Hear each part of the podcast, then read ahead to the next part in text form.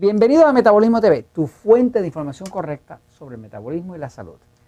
La diabetes y las piernas de los diabéticos. Yo soy Frank Suárez, especialista en obesidad y metabolismo. Eh, hay una persona que nos ha escrito en Metabolismo TV y nosotros, que, déjenme decirle que agradecemos muchísimo que usted nos escriba, que nos deje saber sus opiniones, lo que le gusta, lo que no le gusta, lo que le gustaría que cubriéramos. Aquí en Metabolismo TV, a la parte de abajo, eh, puede ver que hay un sitio para escribir notas. Ahí puede escribir una nota y nosotros con mucho gusto le contestamos y nos da también información que puede ser de utilidad para otras personas. ¿no? Así que la idea aquí de Metabolismo TV es ayudar. Pero para ayudar hay que tener información. Queremos su información para también darle información correcta para atrás. ¿no? Fíjense, esta persona que se llama Manuel, y gracias Manuel, eh, nos pone así. Dice, eh, te sigo desde Barcelona, desde España. Me he leído tu libro y sigo todos tus videos. Dice, ¿podrías hablar en algún episodio sobre las piernas en los diabéticos? ¿Cómo ayudar al máximo a estas personas ya que están haciendo la dieta 3x1, cándida, hidratación, etcétera? Pero es algo que sigue impidiéndoles moverse con facilidad. ¿Cómo acelerar su recuperación?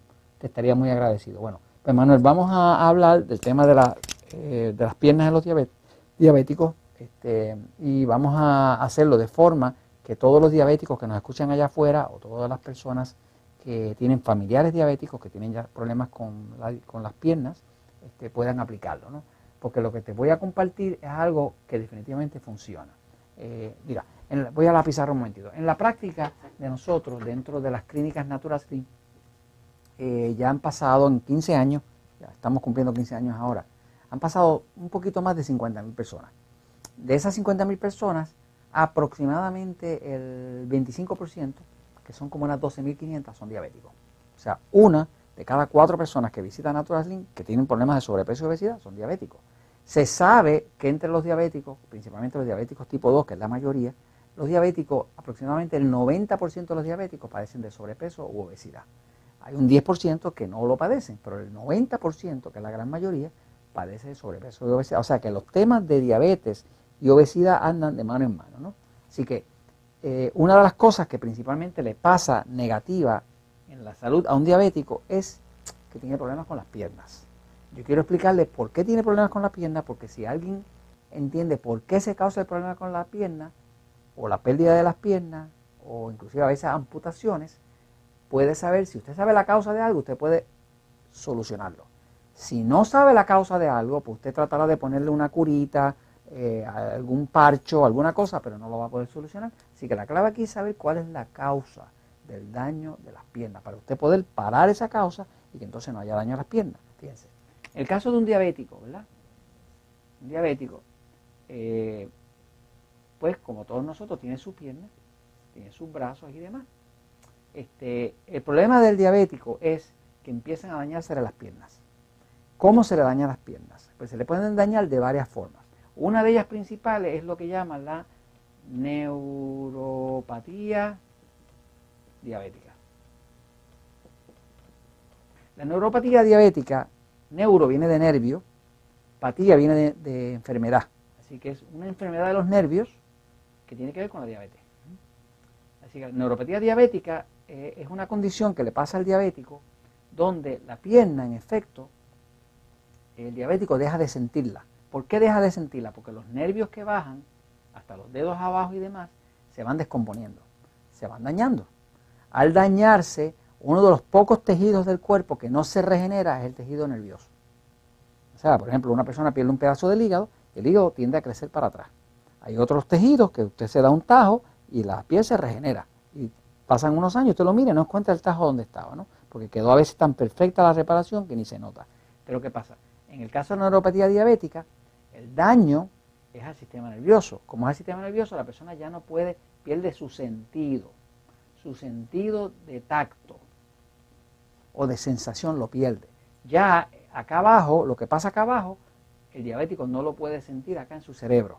O sea que por eso es que usted puede ver un diabético con neuropatía diabética que se para sobre un clavo, una tachuela, y ni se da ni cuenta.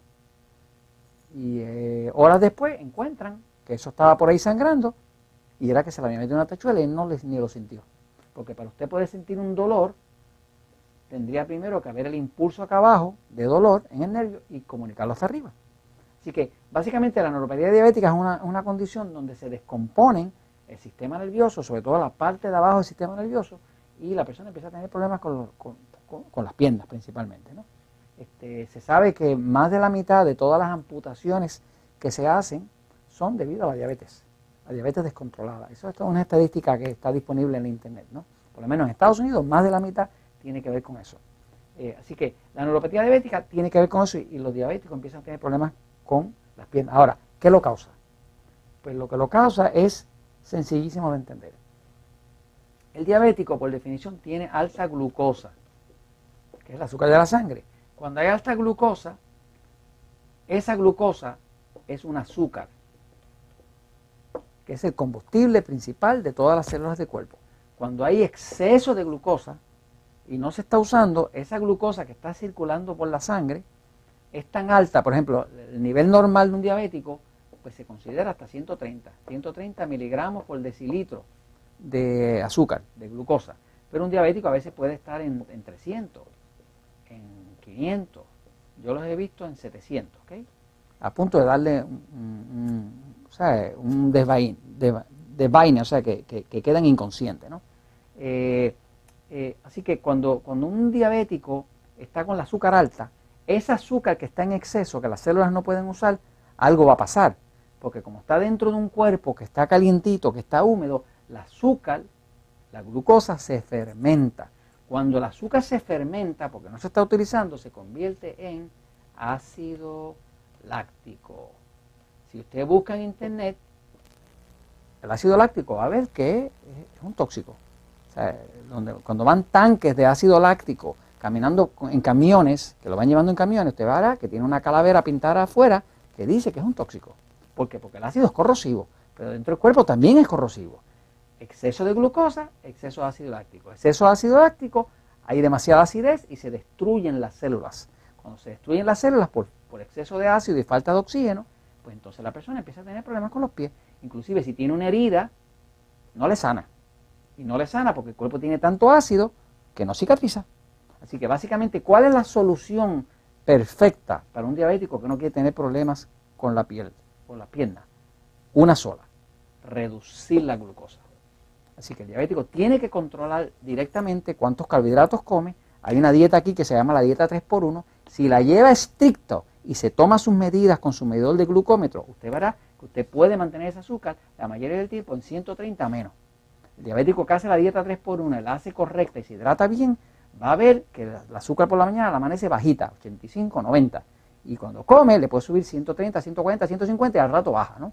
Este, pero el diabético que está descontrolado, que está muchas veces descontrolado hasta con medicamentos, no la puede controlar y va a terminar perdiendo las piernas. Así que usted decide si las conserva o las pierde. Tiene que controlar el nivel de glucosa y es la única forma de resolverlo.